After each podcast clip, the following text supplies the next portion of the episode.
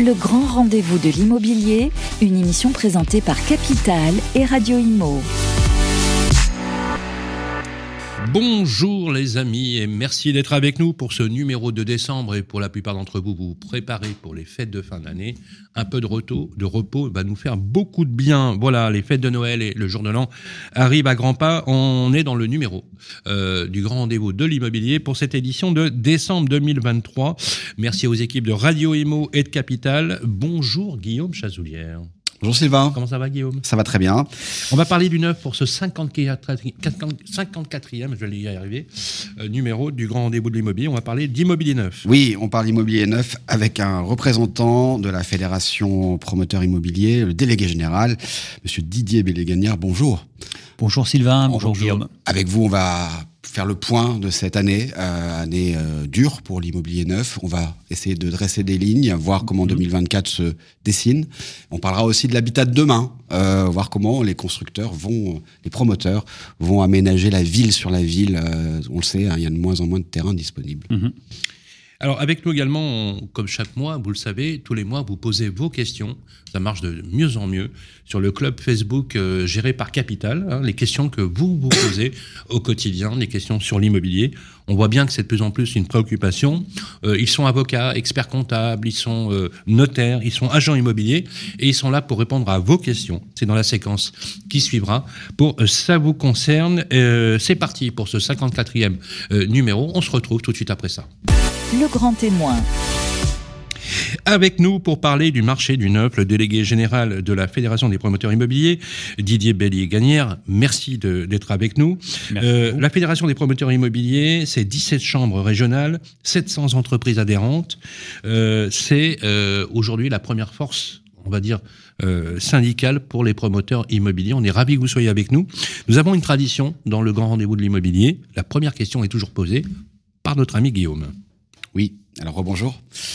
Euh, bon, bah, c'est une question, euh, on va dire, qui fâche euh, pour commencer, mais c'est normal, il faut bien décrire l'actualité. On va commencer par ce qui fâche, voilà. Il faut dire, décrire l'actualité et la situation. Le logement neuf va mal, voire très mal. alors, on va sûrement atteindre un des plus bas niveaux historiques en, construction, en vente de, sur la promotion immobilière cette année. Alors, pour nos auditeurs, quelles sont vos prévisions pour l'année? Qu'est-ce qu'on peut dire là qui, Comment on termine l'année? Exercice qui fâche, je ne sais pas, mais en tout cas, exercice vérité. Mmh. Euh, la promotion immobilière, ce sont les logements collectifs. On a aussi à côté les maisons individuelles, bon, euh, mais la situation est similaire. Mais sur le logement collectif, on, nos estimations, c'est qu'on devrait atterrir euh, vers 80-90 000 logements vendus cette année. Je vais vous donner un point de comparaison, c'est que dans les années euh, avant Covid et même en, 2021, euh, le niveau de vente se situait autour de 160 000. Donc là, on sera à 80, 90 000, donc pratiquement deux fois moins. Euh, est-ce qu'on a touché le fond? Je ne sais pas, mais en tout cas, ce qui est aussi inquiétant, c'est qu'on est rentré dans une logique vraiment de crise systémique, c'est-à-dire que la crise alimente la crise. Euh, je vais prendre une comparaison. Euh, quand ce que vous avez en magasin, vous ne le vendez pas, bah, vous ne reconstituez pas vos stocks. Vous attendez. Clair. Là, c'est exactement la même chose. Les promoteurs ont de très grandes difficultés pour vendre. Donc, il y a beaucoup d'opérations qui auraient dû être lancées, qui ne sont pas lancées. Soit elles sont gelées, c'est le scénario optimiste, soit elles sont carrément abandonnées. Donc, euh, ces opérations qui auraient dû être lancées, les travaux auraient dû être engagés, ne se feront pas. Donc on va avoir ensuite une pénurie dans les années 2025-2026, puisque l'immobilier, c'est sur le temps long, et une opération, avant qu'elle sorte de terre, ça prend 2-3 deux, trois ans. Donc euh, en 2025-2026, on aura également une pénurie euh, donc cette année, c'est plutôt problème de vente, et dans quelques années, ce sera un problème d'offre la, vente. D'ailleurs, Olivier Salaron, euh, dans un communiqué, euh, puisqu'on vient, de, de, passer un événement important qui s'appelle le Salon de l'immobilier d'entreprise, mais qui, euh, qui, touche aussi les, le logement, le CIMI, la Fédération, des, la Fédération française du bâtiment a annoncé mardi que la fédération entrait en récession mm. avec moins 0,3%. C'est un marqueur extrêmement important et les prévisions sur 2024 sont on peut le dire, catastrophique. absolument. Euh, Olivier Saleron nous l'avait, nous, nous, avait donné cette information un petit peu en avant-première. Euh, Olivier Saleron, qui est le président de la fédération, qui est le, pardon, qui est le président de la fédération du, bâtiment. Euh, on estime, et nos chiffres rejoignent ceux de la fédération du, du bâtiment, on devrait perdre sur les deux prochaines années environ 300 000 emplois. D'accord. 150 000 emplois directs sur euh, l'immobilier et puis 150 000 emplois chez les architectes, euh, les notaires, etc. Mmh. On s'est amusé à faire une cartographie euh, justement pour tous ceux qui nous écoutent sur le, logement neuf. toutes les régions ne sont pas égales. on a certaines régions comme par exemple l'arc atlantique, les littoraux qui se, qui se défendent plutôt, plutôt bien, plutôt bien, qui maintiennent un niveau. Euh, quelles sont les régions euh, On peut dire que beaucoup de régions aujourd'hui euh, sont touchées, mais quelles sont les, régions qui sont particulièrement soumises à cette crise justement du neuf aujourd'hui? Est-ce que c'est surtout par exemple les grandes métropoles? Alors, euh, moi je dirais plutôt d'abord qu'on a un effet retard entre certaines régions. Mhm. C'est qu'on avait constaté que ça allait plutôt bien en Normandie, en Côte d'Azur, il y a quelques mhm. mois, et en fait les mauvais chiffres sont aussi arrivés sur ces, sur ces territoires.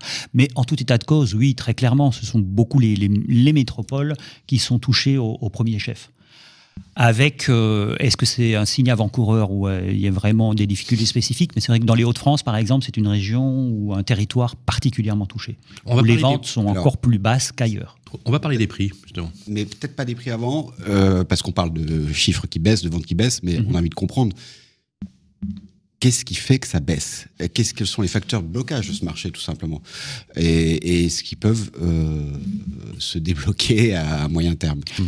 Il y a deux. Euh, On ne vend plus. Pourquoi ben, en fait, il y a deux, deux, paramètres mais qui se, répondent. Le premier, c'est la hausse des taux, très clairement. On a eu une hausse des taux hyper rapide qui ont augmenté de 4% sur, sur 18 mois. Et eh ben, une hausse de taux de 4%, ça fait une perte d'achat, de, de pouvoir d'achat euh, immobilier de 25%. C'est-à-dire que vous pouviez acheter 100 euh, il y a encore un an, vous ne pouvez plus acheter que 60. Ça, c'est un petit peu la même chose qui s'est passée dans le logement ancien. Absolument, oui. Mais encore, parce que la crise est plus profonde pour le neuf. Alors la crise est plus profonde dans le neuf, mais après on a euh, des, des, contraintes supplémentaires. Mmh. Vous savez qu'il y a un haut conseil de stabilité financière qui est une instance qui est là pour euh, vérifier l'endettement des, des, mmh. ménages notamment, et qui fixe des critères, un taux d'effort de 35% et des, des durées d'emprunt qui ne peuvent pas dépasser 25, 25 ans, mmh. euh, qui viennent bloquer encore plus le système, puisque effectivement avec une mmh. hausse des taux, vos mensualités sont plus élevées et donc votre taux d'effort, qui est en fait le rapport entre la mensualité et vos revenus, dépasse les 35%, les, les, oui, les 35%, et vous, vous, ne pouvez plus emprunter. Donc vous ne pouvez plus emprunter, bah forcément les ventes en pâtissent directement. D'accord, mais donc euh, pourquoi ça touche plus le neuf euh, que l'ancien ça? Non, le, je crois que la problématique elle est la même dans l'ancien que dans le neuf. Hein. on voit aussi une chute tout aussi importante dans l'ancien. Quels sont les autres facteurs qui ont bloqué le marché du neuf? Il y a le pouvoir d'achat, la possibilité des emprunts, il y a le problème des investisseurs est-ce que aussi. non mais est-ce que par exemple de, de foncier, de est-ce que oui, ou les autorisations ah. d'urbanisme, les permis de construire, euh, le rôle des élus locaux. Les gens euh, ont besoin d'avoir cette cartographie là en fin d'année. Pour cartographier les choses, il va falloir distinguer en fait l'offre et la demande. L'offre, c'est ce qu'on met sur le marché. La demande, c'est ce que les gens veulent acheter ou peuvent acheter. Mhm. Euh, on avait et c'est vrai, un problème mais qui est beaucoup plus ancien, un problème d'offre. Et on a vu une rupture à partir des années 2020, enfin des élections municipales de 2020, où les nouveaux maires, mais ils ont été élus sur ces programmes-là, ont délivré beaucoup moins de permis de construire. Vous donc on a eu une baisse. moins de propositions de Donc on a moins de propositions d'immeubles, de, programmes annoncés. On tournait, je donne un ordre de grandeur, en gros, 19 euh, 000 logements étaient autorisés par mois avant les élections de, municipales de 2020 et on a chuté à 17 000. Donc sur une année, ça fait 24 000 logements en moins qui se font. C'est conséquent, c'est important.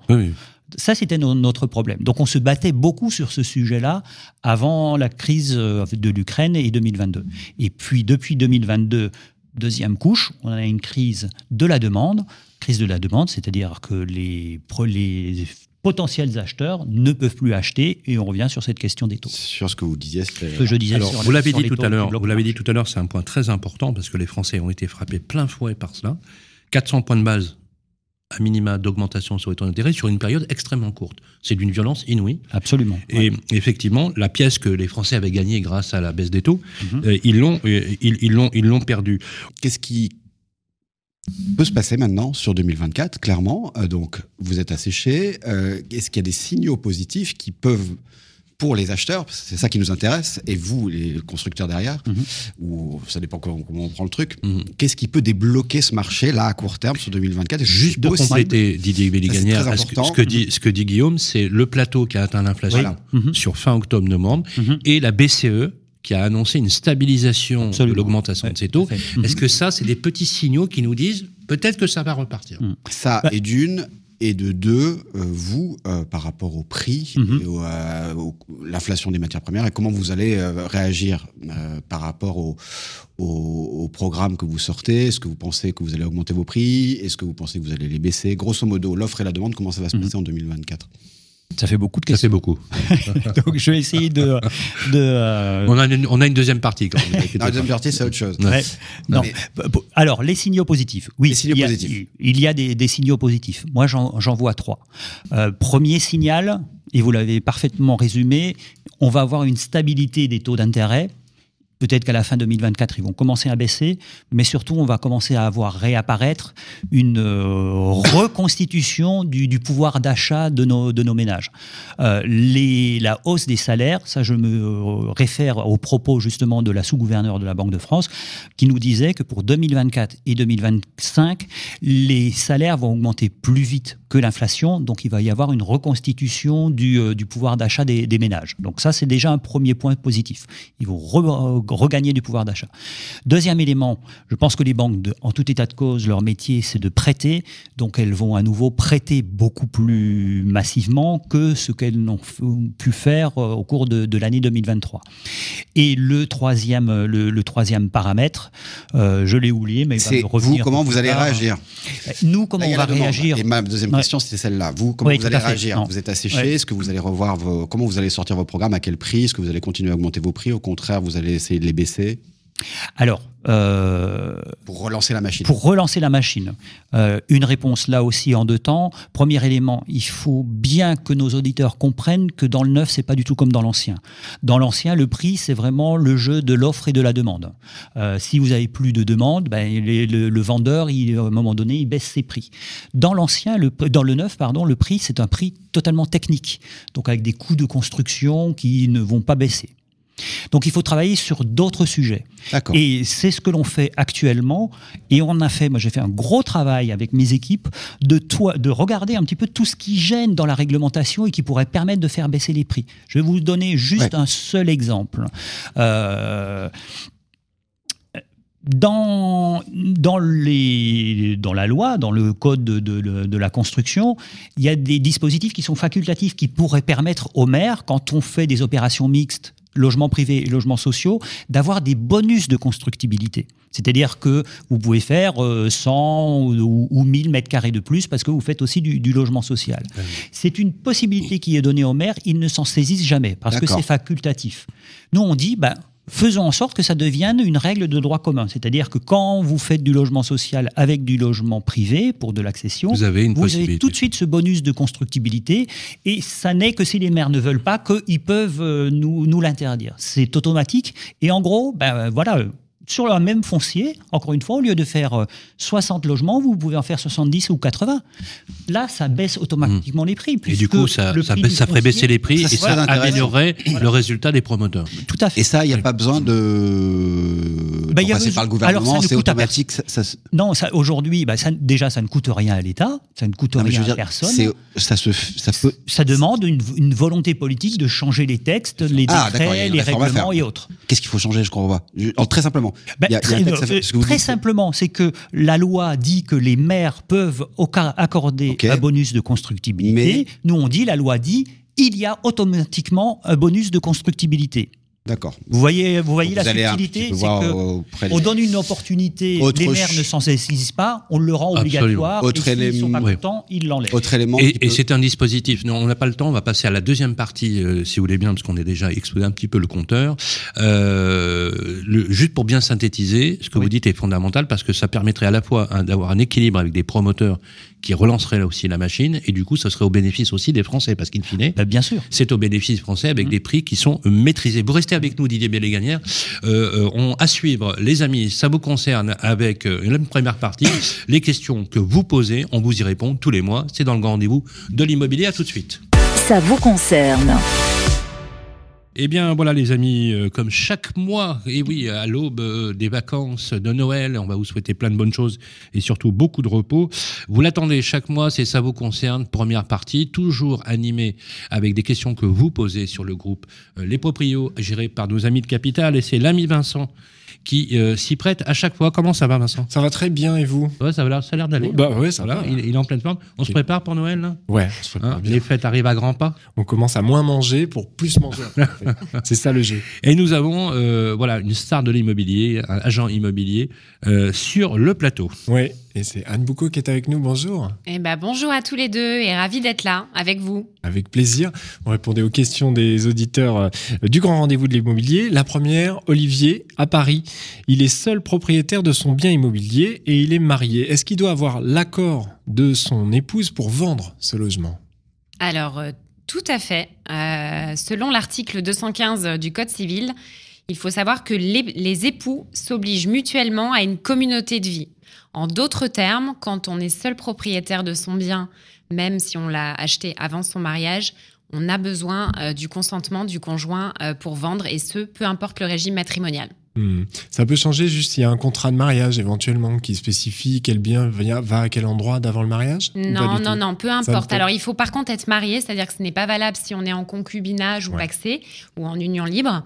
Euh, mais peu importe le régime matrimonial, euh, il faut le, le consentement du conjoint. Donc, on, on récupère son consentement sur le mandat de vente et après sur Même la si l'appartement la euh, appartient, euh, il y a un contrat de mariage avec séparation. Si Exactement. l'appartement a- a- appartient à l'autre, il, il lui faut quand même le. Le consentement pour la vente du logement, si, attention, si c'est le logement de la famille, D'accord. si les époux vivent ensemble. C'est quoi. Résidence fiscale. Voilà, exactement. Si c'est pour un bien autre, euh, voilà, il D'accord. n'y a pas besoin. Quand on est paxé, euh, c'est pareil. Euh, c'est pas pareil. Non, c'est pas pareil. C'est une- c'est valable uniquement pour le mariage. Sauf si éventuellement dans le pacte, s'il y a une indivision, ils sont copropriétaires.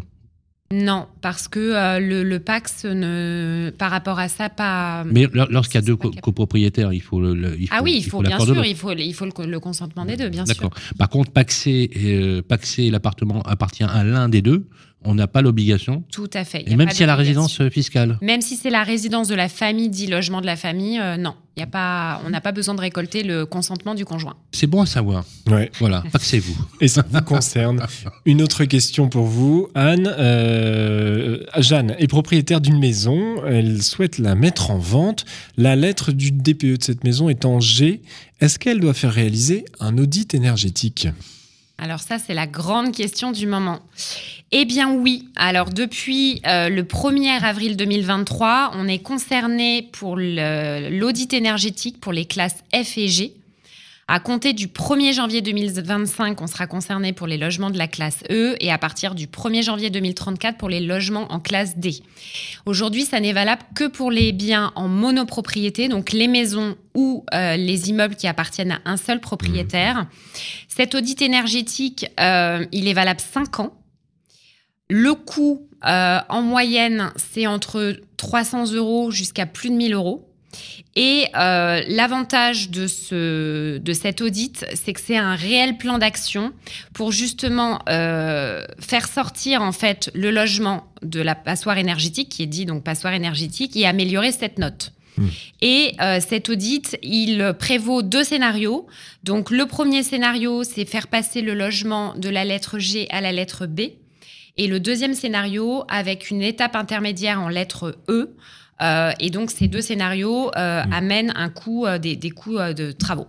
Ce qu'il faut bien que nos auditeurs intègrent, c'est que l'audit énergétique, il va plus loin que le DPE et qu'il est maintenant obligatoire. Ce C'est qui ça. n'était pas le cas il y a encore euh, 18 mois. C'est ça, c'est nouveau. exactement ça. Il va plus loin que le. DPE. Ah, il va beaucoup plus loin parce que c'est un réel plan d'action et euh, le diagnostiqueur met euh, vraiment un estimatif de travaux pour justement améliorer la classe énergétique en changeant des fenêtres, en, en changeant la, la Mais chaudière. ça veut dire, ça veut dire que le, le notaire peut pas homologuer la vente s'il n'y a pas l'audit? Tout à fait. Comme pour le reste est des- obligé- des Exactement, documents. on est obligé de l'annexer sur l'avant-contrat au même titre que les autres diagnostics. Mais l'acquéreur, il n'est pas obligé de faire les travaux programmés. Non, mais c'est vraiment informatif au même titre qu'un DPE. Sauf que là, c'est vraiment un réel plan d'action. Euh, en gros, le DPE, c'est uniquement un état des lieux. Est-ce que ça peut être l'occasion, par exemple, de négocier le prix?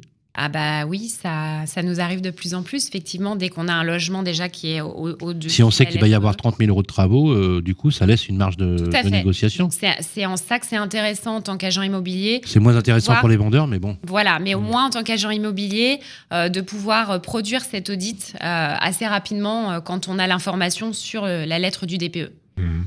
Merci beaucoup, Anne. Avec plaisir. Euh, si on cherche euh, une très bonne agence immobilière au Plessis-Robinson, c'est chez vous qu'on va. Bouco Immobilier et il y a aussi le site Ah, il y a bouco-immobilier.fr. une seule solution. Voilà. Vous, vous allez au Plessis-Robinson, vous n'avez pas le choix, vous allez voir Anne.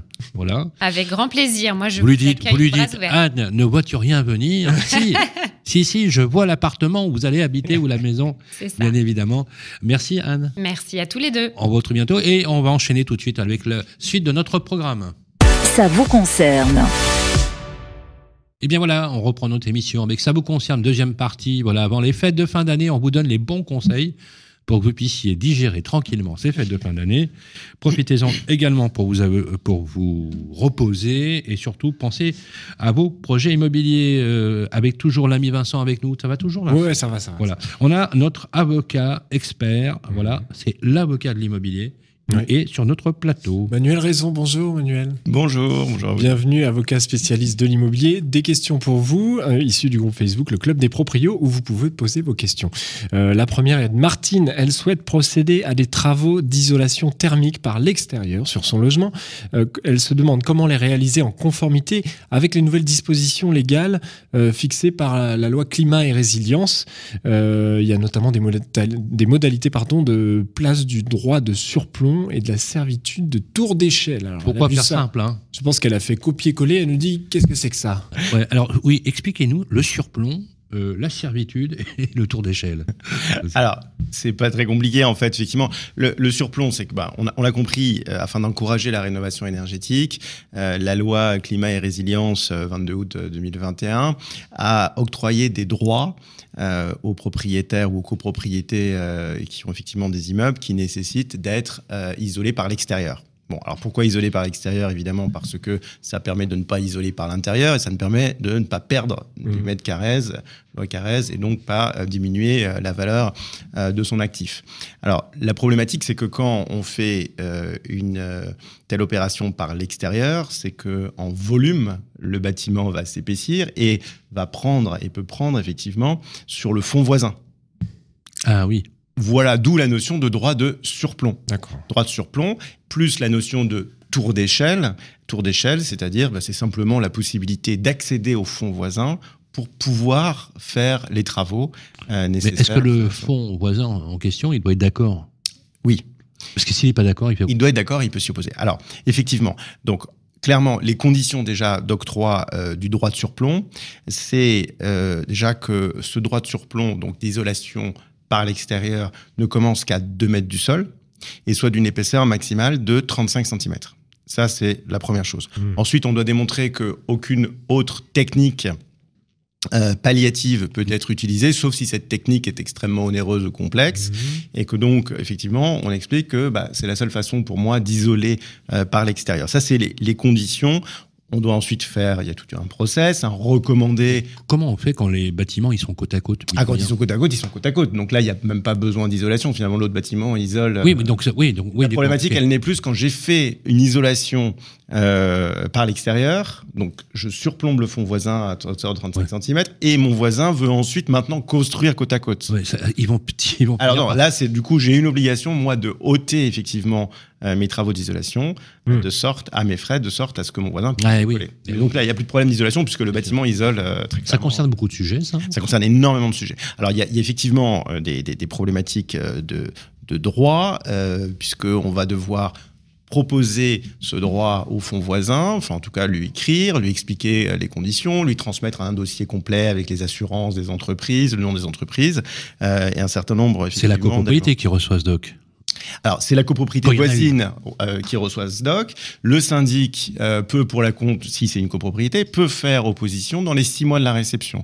Donc là, c'est une opposition devant euh, le président du tribunal judiciaire. Voilà. Alors, la, la, la, la, problématique, c'est que les parties doivent s'entendre euh, sur les travaux, donner leur accord, et également sur une indemnisation. C'est-à-dire qu'il y a une convention qui est signée, une indemnisation. Voilà, il y a tout un, un process effectivement juridique qui permet euh, d'officialiser les choses. Il y a un acte authentique sur, sur, qui va être euh, écrit concernant ce droit de surplomb.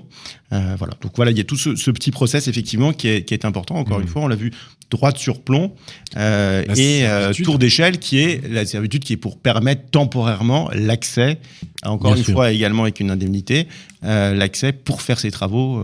La servitude, c'est quoi?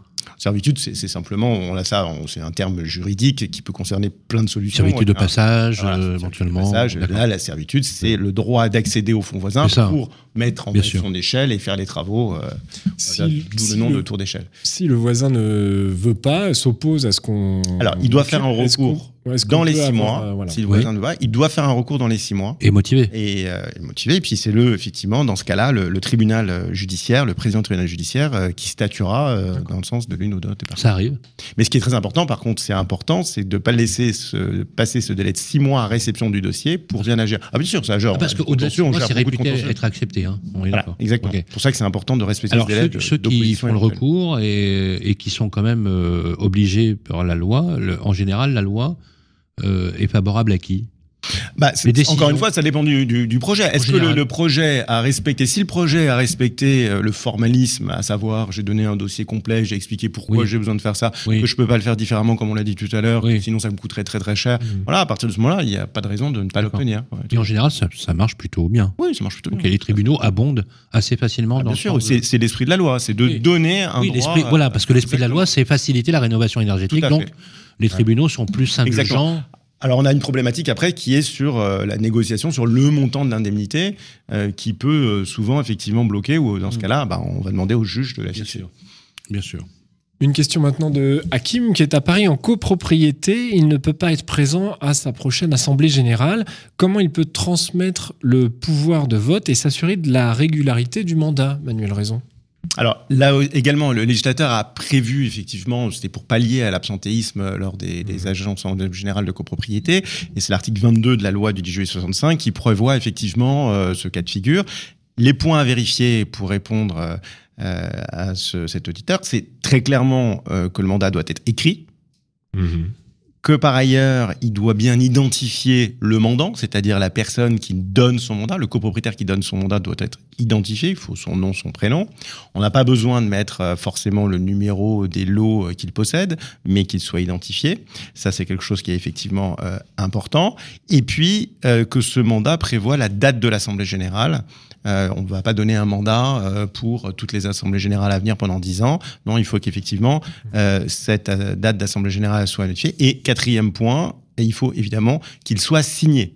Alors, signé par qui? Signé par le mandant qui donne donc son Le- pouvoir. Ils donnent ce pouvoir, oui. D'où attention à vérifier, il ne faut pas mettre un PO, un pour ordre, puisque ça, ce serait une cause de nullité, non seulement euh, du mandat, mais de toute l'Assemblée générale, indépendamment du fait de savoir si euh, ce vote et donc les tantièmes exprimés par ce vote est une incidence ou non sur euh, l'approbation de la résolution. Donc c'est une nullité euh, purement de forme qui peut être catastrophique Ah, pour une ouais. Donc pas de PO, signé bien par le euh, mandant, sachant que celui qui accepte le mandat, s'il ne l'a pas signé, c'est pas grave, puisque sa seule présence Mais quand il permet signe, de notifier qu'il est. quand il signe, il met bon pour mandat ou pas? Alors, c'est pas obligatoire de mettre bon pour mandat, il faut qu'il y ait son nom qui signe, effectivement. euh, et- À qui il peut donner son vote? Alors, Effectivement, ça c'est très important. Les, qui peut le recevoir? Euh, Tout le monde, en général, avec des exceptions. Alors quand je dis tout le monde, c'est-à-dire euh, des membres de la copropriété. Oui, ça peut Euh, être le- Mais est-ce qu'on est obligé d'être copropriétaire? Non, ça peut être un tiers. Euh, Mais qui n'a rien à voir avec l'immeuble? Ça peut être un tiers qui a rien à voir avec l'immeuble. La seule exception, c'est qu'il faut qu'il ait également rien à voir avec le syndic. C'est pour ça que celui qui reçoit ne doit pas être le syndic, Ah, ne doit ouais. pas être son préposé, son D'accord. concubin. Non, mais j'envoie Euh, mon frère parce que j'ai pas le y a temps. pas de problème. euh, va- Vas-y à ma place. Il n'y a pas de souci Euh, à partir du moment encore tu une me fois, où il représentes, pas de lien euh, euh, voilà. de peu ou prou Ok. avec le, le syndic de Ok, copropriété. donc pas obligé d'être copropriétaire. non. Euh, par contre, pas de lien avec le syndic directement ou indirectement. Voilà, c'est ça, exactement. D'accord. Pas être préposé, Donc, on peut ascendant, pas de- descendant. Par contre, est-ce que je peux donner mon pouvoir euh, euh, à quelqu'un du conseil syndical? Oui, alors la, ou à un la autre seule, copropriétaire? Tout à fait. La seule limite, c'est que je ne peux pas avoir, enfin, celui qui les reçoit ne doit normalement pas avoir plus de trois mandats. Ah, c'est limité C'est limité, sauf il peut avoir plus de trois mandats à partir, sauf euh, la, seule exception, c'est dans l'hypothèse où euh, s'il a cinq mandats, il ne dépasse pas, y compris ses votes, plus de 10% des votes. D'accord. Voilà. Donc la règle, c'est en général, c'est trois. L'exception, ça peut être plus de trois à partir du moment où effectivement euh, le compte de, des votes de celui qui a reçu le mandat et de ses mandats ne dépasse pas 10% des voix du syndicat. Quelqu'un qui assisterait pas à la copro, euh, à l'Assemblée, et qui aurait quelqu'un qui a par exemple 10 mandats pour, un taux- pour une décision nettement supérieure à 10% de la représentation Oui. euh, de la copropriété, il, il pourrait s'y opposer.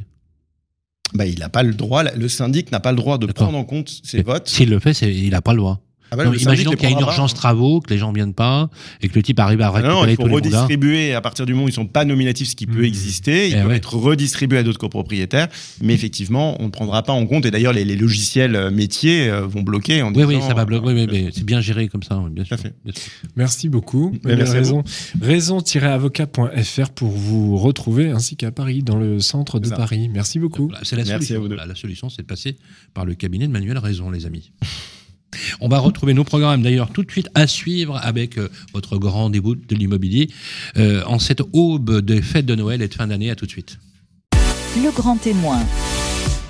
Voilà, de retour sur le plateau, voilà, en ce mois de décembre, un peu pluvieux, neigeux, Bon, il faut le souhaiter, c'est normal, c'est la saison. Euh, il faut quand même un peu avoir froid en hiver. Donc voilà, je paraphrase un peu, mais vous comprendrez bien ce que je dis. J'espère que vous allez passer toutes et tous d'excellentes vacances de fin d'année en famille et au repos. Dans ce 54e numéro, nous avons toujours présent sur le plateau le délégué général de la Fédération des promoteurs immobiliers pour parler de l'immobilier neuf, Didier Belly-Gagnère. Merci d'être avec nous euh, pour cette euh, deuxième partie, Guillaume. On va continuer à parler du neuf et notamment de la construction. On l'a dit dans la première partie de l'émission, le secteur de la construction est entré en récession la semaine dernière.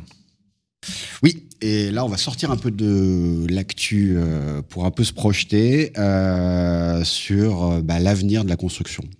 Donc, on- par contre, on le sait, pénurie de foncier, euh, politique de zéro artificialisation des sols, qui ferait qu'on on va plus pouvoir étendre euh, Mhm. euh, la construction au-delà des, des grandes agglomérations. Donc ça, c'est, c'est un- il y a un- tout un programme pour limiter, euh, limiter cette, cette artificialisation des sols. Euh, par rapport à ça, comment vous vous préparez, vous, à construire demain et à construire le- plus la ville sur la ville, quoi? J'ai envie de dire qu'on le fait déjà depuis euh, très longtemps, et je vais vous donner un chiffre pour illustrer ce- mon, mon propos, c'est que euh, euh, 87% de la production euh, des promoteurs immobiliers, donc dans le logement collectif, se fait déjà sur des sols artificialisés. 87%, 87%. c'est énorme. C'est énorme. On a fait une étude, euh, on a analysé euh, euh, 400 permis de construire. On a regardé un petit peu justement quel était le foncier, quelle était l'origine du foncier. On a constaté que dans 87% des cas, euh, c'est- on est déjà sur du sol artificialisé. Ça veut- C'est le garage Ouais, que vous démolissez, Mais- bien vous sûr, faites une bien sûr. construction, un immeuble. Euh, ce Mhm. sont des friches, ce sont des opérations d'aménagement, mais en renouvellement urbain. sûr. Donc. Vous vous rendez, vous rendez on compte est déjà au rendez-vous. c'est une charge symbolique extrêmement importante parce que la plupart des Français, on leur bassine, on les bassine complètement en disant on artificialise, on, on- Je sais. et là vous venez de, de rétablir finalement une vérité absolue, c'est incroyable. Et je voulais vraiment objectiver les choses, hein, parce qu'on nous dit toujours les promoteurs, ce sont des bétonneurs. Eh bien non, pas du tout.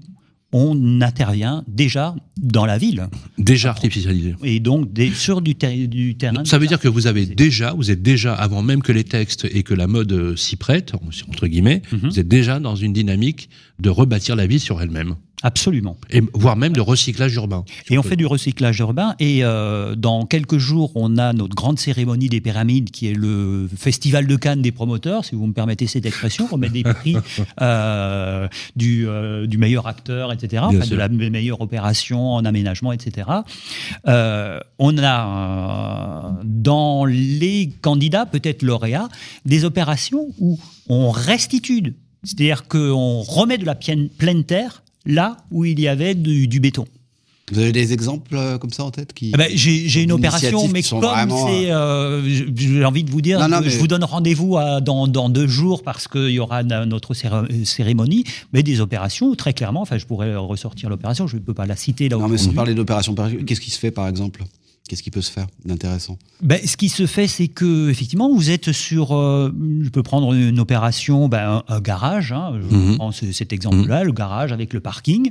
Et ben en fait, le, parking, lui, redevient Absolument. espace vert. Euh, les sols sont traités, euh, des mhm. petits cheminements, des, des, des, venelles, etc., etc. Vous avez d'ailleurs. Là où il y avait du béton, où il y avait du, du goudron, vous rendez de la terre. Vous rendez de la terre à, la nature, mais il y, a, un autre dossier aussi, et je l'ai appris. Tant mieux pour la fédération des promoteurs. Le groupe Nexity a rejoint est revenu euh, à la Fédération des promoteurs avec Véronique Bédac, qui a d'ailleurs été très claire mhm.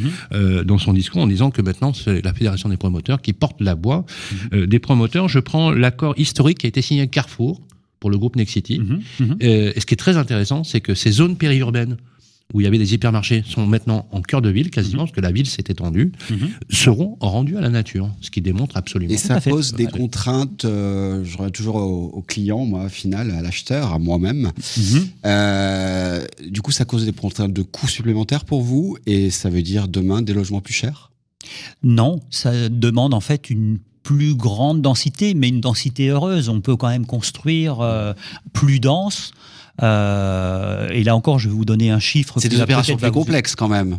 C'est des opérations plus complexes, mais attention, euh, on a constaté que, vous savez, il y a des documents d'urbanisme dans les communes qui disent, voilà, sur telle zone, vous pouvez faire 100 logements. Et en fait, on, on constate qu'en réalité, le maire dit, bah non, attendez, votre opération, il y a un étage de trop, vous me l'enlevez, donc on passe à 65 logements alors qu'on peut faire 100 logements. Donc c'est ça, en fait, le facteur qui, qui aboutit à des hausses de prix et des logements plus chers. Si on revient sur l'optimisation de ce que l'on peut faire sur un site, c'est-à-dire faire 100 logements alors que le maire nous n'en demande que 75, on a des prix euh, à nouveau corrects. C'est ce que je vous expliquais tout à l'heure. On a une optimisation des prix du foncier. oui, et d'ailleurs, c'est ce que vous demandez. D'ailleurs, vous demandez à ce que le plan local d'urbanisme, alors pour nos auditeurs, il faut mmh. expliquer, c'est la capacité de pouvoir construire un certain nombre de logements. Mmh. Vous demandez à ce qu'on respecte strictement le PLU. Ce, que, ce qui a été défini par. Voilà, le PLU. On est ah, dans une situation aberrante où le maire ou les élus définissent une règle et ils ne la respectent pas. Et ils ne respectent même pas la règle qu'ils se sont fixée. Absolument. On absolument. parlait de densification heureuse, ça c'était le mot, je crois, de d'Emmanuel Vargon. Parce que là, on va construire, construire, construire sur la ville. Mhm.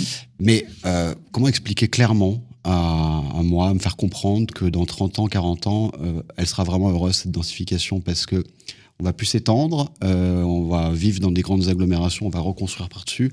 Mhm. C'est quoi une densification heureuse pour vous euh, Ça peut être de la verticalité, par exemple, de la hauteur passe par quoi C'est quoi les, modes de construction de demain Quel niveau de végétalisation mhm. Faites-nous rêver là. C'est vraiment. Euh, je ne sais pas si je vais réussir, mais, c'est compliqué. Notre ami Guillaume est dans une bonne. C'est compliqué. Je crois que quand Vargon parlait aussi de. On n'aura plus de maison individuelle, donc voilà. Elle parlait de la maison individuelle, mais je crois qu'elle avait une vision très parisienne de la oui, maison attention, individuelle. La maison individuelle. La maison avec 1000 mm. mètres carrés de, terrain.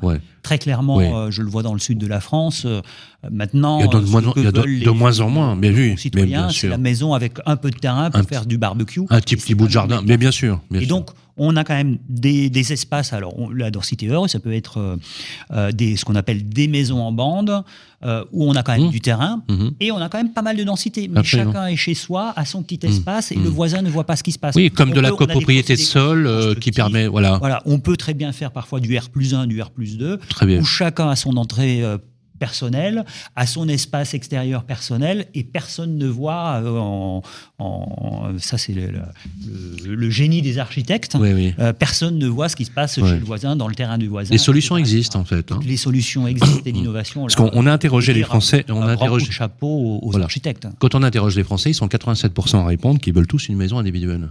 Oui. C'est-à-dire que Mhm. euh, oui, on, on partage tous l'idée euh, qu'il faut avoir une transition climatique environnementale. Néanmoins, on a quand même un peuple français dans notre pays qui veut une petite maison individuelle. Ce que vous dites est très important parce qu'effectivement, on peut euh, faire un R plus 1 sur une petite euh, maison, on peut avoir des copropriétés de sol, des petits bouts de jardin, Ouais. et, et- et tout ça sans empiéter, euh, en respectant le zéro artificialisation nette. Mhm. D'ailleurs, euh, c'est intéressant parce que souvent, quand on parle du ZAN, on retient que le zéro. Alors Oui. qu'en réalité, dans le ZAN, on peut, on, on peut construire, mais mieux. Absolument. Moi, je me souviens dans une vie professionnelle antérieure, on avait fait des, des maisons en bande, effectivement, avec un espace extérieur, des espaces privatifs, mais le sous-sol était euh, mutualisé. D'accord. Ah, c'est top. Et, ça permettait aussi de construire moins cher, puisque un, un sous-sol mutualisé, il y avait, on pouvait garer sa voiture, euh, etc. On avait moins, on consommait moins d'espace à l'extérieur. Donc, vraiment, tout est possible. Il su- il- quelque part, il faudrait simplement dire, euh, libérons un petit peu la Mhm. réglementation Mm. et l'imagination des architectes, des promoteurs. Il y a un grand. Il y a un grand débat sur la, sur la maîtrise du pouvoir d'achat et notamment des bâtiments qui rendent et qui améliorent le pouvoir d'achat. Euh, je prends par exemple une opération qui, a- qui est menée à Lyon-Confluence qui s'appelle le 2226 par Dexity, Mhm. qui est un immeuble dans lequel jamais le, le- euh, c'est une garantie des, des, des, des architectes dans lequel on maintiendra une température l'hiver de 22 degrés Mhm. et un confort d'été sans activer ni climatisation ni chauffage Mhm. par des modes constructifs. Est-ce qu'on ne voit pas là, l'idée Béléganière, finalement, des nouveaux modes constructifs un peu révolutionnaires, l'assemblage hors site, par exemple, euh, des murs en paille, euh, un mix euh, finalement de construction entre le béton et, et le bois. Mhm. Est-ce que tout ça, finalement, vous sentez que les Français euh, comprennent bien cette mutation et que finalement, ils en seront les premiers bénéficiaires Je pense qu'ils la comprendront de plus en plus, cette mutation. Et ils sont demandeurs. Je, prendrais, je fais juste un petit pas de côté. Le, le DPE, il y a deux ans, trois ans, euh, les, les Français, le, donc, diagnostic c'était. de performance énergétique, euh, ne savaient pas, absolument pas ce que c'était. Maintenant, ils sont tout particulièrement vigilants, ils regardent ces choses-là. Oui. Donc, je crois que la transition écologique, la lutte contre le réchauffement climatique, ce sont des données qui sont parfaitement intégrées par nos concitoyens. Et donc, ils vont progressivement en tirer les conséquences. Et en se disant, oui, effectivement, euh, si je veux euh, aussi contribuer à la, à la sauvegarde de la planète, euh, ben, je vais peut-être me tourner vers effectivement une maison ou un immeuble avec des modes constructifs différents. Et justement, pour poursuivre la, la- la question de Sylvain, c'est ça, on va peut-être fermer là-dessus. Euh, à l'aube de la COP 28, COP 28 qui vient de se refermer, vous travaillez sur quoi demain comme nouveaux matériaux, comme nouveaux euh, Mhm. modes de construction? Euh, Là encore, faites-nous un peu rêver. Qui vont Alors, répondre à ces ouais. exigences environnementales? À quoi Dans quoi je vais habiter demain?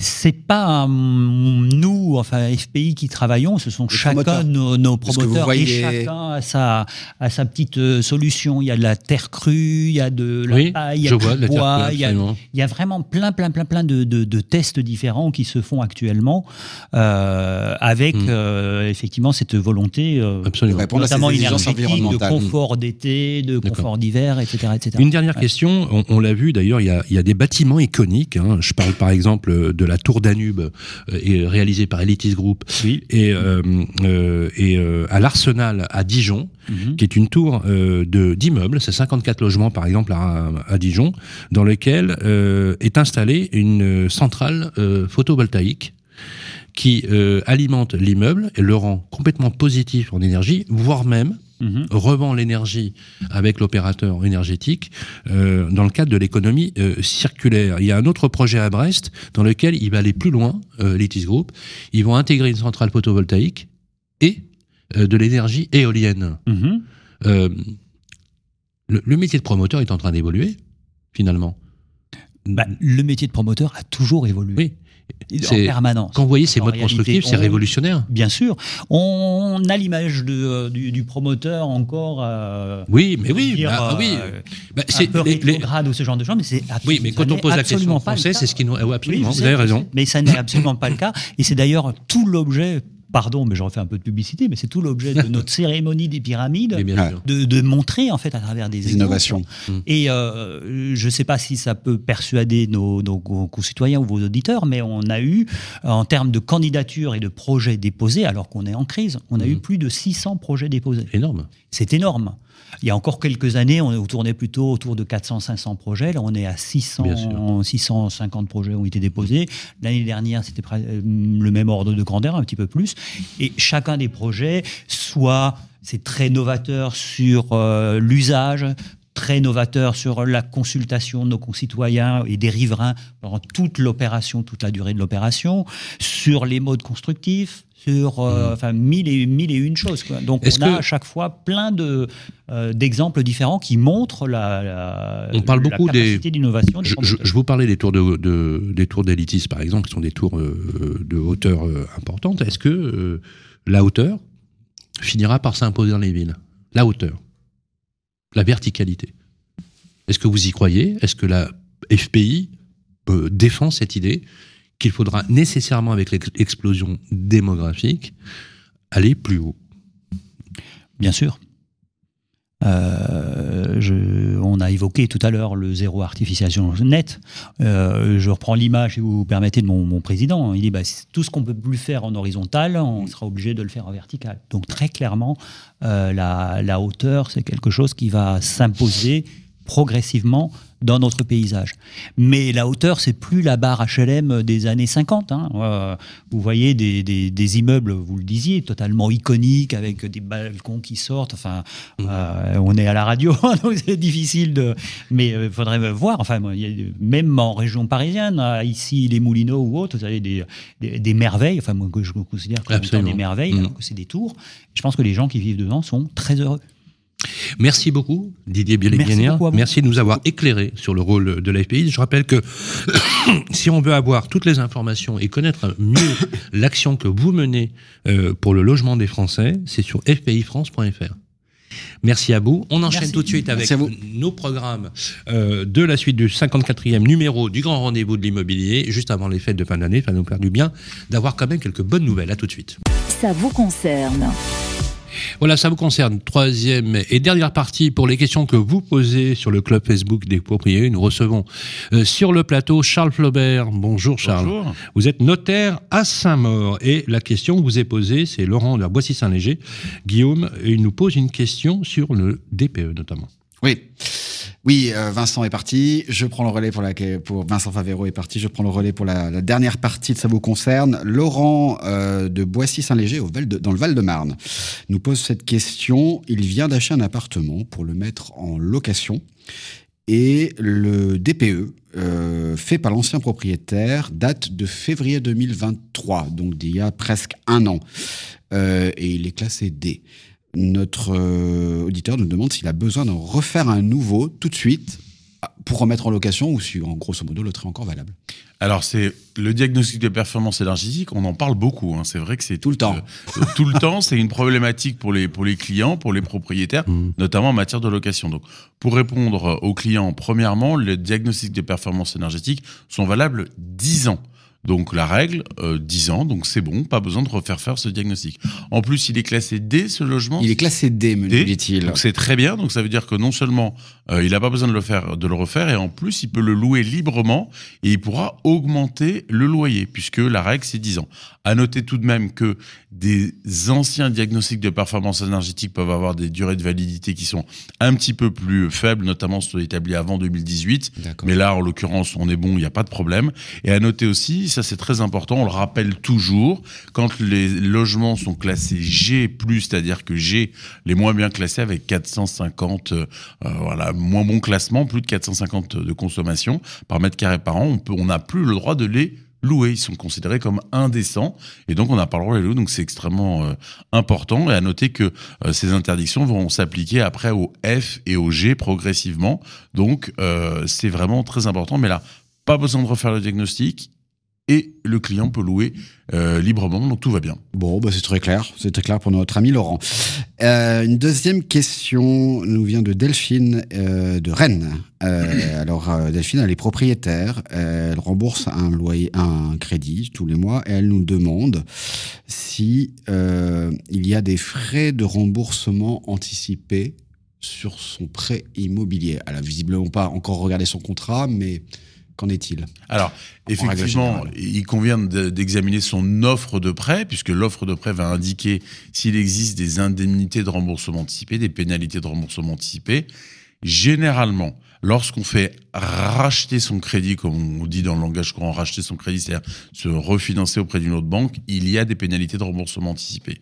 Lorsqu'on vend un bien et donc qu'on rembourse de façon anticipée, Généralement, il n'y a pas de pénalité de remboursement anticipé, mais ça dépend en fait des conditions qui ont été sous- souscrites, qui ont été convenues au moment de la souscription du prêt, c'est-à-dire au moment de l'achat du bien. Hein, donc, on- il faut regarder l'offre de prêt de, de la cliente pour pouvoir répondre à sa question. Mais sur le principe, indemnité quand on rachète et quand on vend, généralement pas d'indemnité. Et quand il y en a, juste pour se conclure, c'est de l'ordre, de quel ordre c'est Alors, c'est dé- déterminé. Alors, c'est assez complexe. C'est déterminé par les, Ouais. les offres de prêt, mais ça correspond généralement à, ça, à des années d'intérêt. Donc, euh, c'est les calculs financiers, c'est un petit peu complexe, euh, mais ça peut être plusieurs milliers d'euros euh, pour les clients quand ils remboursent. Et peut-être un dernier point qui est très important aussi, c'est que très souvent, lorsqu'on rembourse son prêt, les- on va dire les logiciels des banques demandent très souvent ces indemnités, alors qu'elles ne sont pas dues. Donc c'est pas parce que le, la banque, le décompte indique qu'il y a une pénalité qu'elle est forcément due. Donc bien vérifier son offre et euh, faire une demande au banquier en disant non, j'ai vérifié mon offre, la pénalité n'est pas due. Parce que parfois on, on peut avoir des, des logiciels ou des réponses qui répondent automatiquement que l'indemnité est due alors qu'elle ne l'est pas forcément. Merci Charles. Et ça dépend finalement à la fois des règles contractuelles qui lient le. Parce que d'une banque à une autre, ça peut, ça peut changer. ça change d'une banque à une autre et même en fonction des clients, en fonction de, de plein d'éléments. C'est, on va dire, c'est une négociation commerciale au moment euh, de la souscription de l'emprunt. D'accord.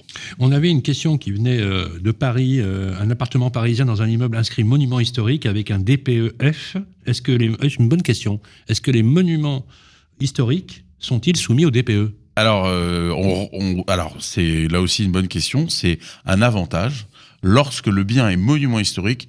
Euh, On n'est pas soumis au diagnostic de performance énergétique. C'est pas obligatoire. Donc, Je le savais pas. Avantage pour le propriétaire. Il y a beaucoup d'avantages dans le monument historique, notamment des déductions fiscales et autres, parce que évidemment l'État, on essaie de- d'entretenir au mieux le patrimoine historique de, de la France, c'est notre patrimoine à tous. Donc pour les DPE, on n'est pas soumis. Dans le cadre de la loi Malraux, qui s'inscrit donc euh, dans les, monuments historiques, ça peut se faire. Alors Voilà. oui, en fait, la loi Malraux, c'est plus un régime fiscal. Fiscal, hein. c'est plus un régime fiscal lié d'accord. au monument historique. hein. C'est un petit peu, un petit peu autre chose. Donc la Ça réponse avait est été adopté à l'époque pour rénover les centres-villes anciens qui étaient un petit peu euh, fatigués, si je puis m'exprimer. Maître, c'est inscription au monument historique. Tout à fait. D'accord. hein. Si ça fait partie de l'inventaire, par exemple. Alors, c'est, alors techniquement, c'est ISMH c'est inscrit à l'inventaire supplémentaire des monuments historiques ou monument historique, mais dans les deux cas, on est un monument historique et on n'est pas soumis au diagnostic de performance énergétique. Alors ça, c'est une réponse, c'est très concret. Voilà, vous, la- vous avez, vous avez, euh, la réponse. Merci, Maître Flaubert. Merci. Euh, on retrouve votre étude à Saint-Maur. Vous êtes notaire à À Saint-Maur. Saint-Maur des Fossés. Et on vous trouve très facilement sur Internet. Voilà, et c'est la fin de ce 54e numéro du Rendez-vous de l'immobilier. On va faire la conclusion dans quelques instants. Merci à toutes et à tous. Et on se retrouve tout de suite après ça. Le grand rendez-vous de l'immobilier. Eh bien, les amis, voilà, c'est la fin de ce 54e numéro qui clôture également l'année euh, 2023. On va se retrouver pour une prochaine, euh, un prochain rendez-vous en janvier 2024. D'ici là, nous allons passer de très belles fêtes de fin d'année, des fêtes de Noël et un très bel beau jour de l'an, malgré le contexte euh, actuel. Euh, je voudrais remercier, bien évidemment, toutes nos équipes, hein, les équipes de Radio Imo, les équipes de Capital, qui ont concouru pour cette année 2023 à vous faire partager toute l'information immobilière. Guillaume, on se retrouve en 2024, exactement le 19 janvier. Oui, et donc je vous souhaite une très belle fête de fin d'année. On se retrouve euh, en début d'année. Euh, et puis Sylvain, ensemble. Voilà, avec euh, grand grand plaisir. Euh, Voilà, on vous souhaite de très très belles choses. Prenez bien soin de vous, Euh, protégez-vous bien. Il va faire très froid euh, en cette fin d'année. Euh, une très très belle année 2024. Et n'hésitez pas d'ailleurs, euh, comme vous le faites chaque mois, à nous poser vos questions sur le club Facebook des proprios qui est géré par nos amis de Capital. D'ici là, euh, encore une fois, de très très belles fêtes de fin d'année. N'hésitez pas à liker et à commenter, toujours avec beaucoup de bienveillance. Et on se retrouve en 2024. Bonne fête à tous. Le grand rendez-vous de l'immobilier à retrouver sur Radio Imo et capital.fr.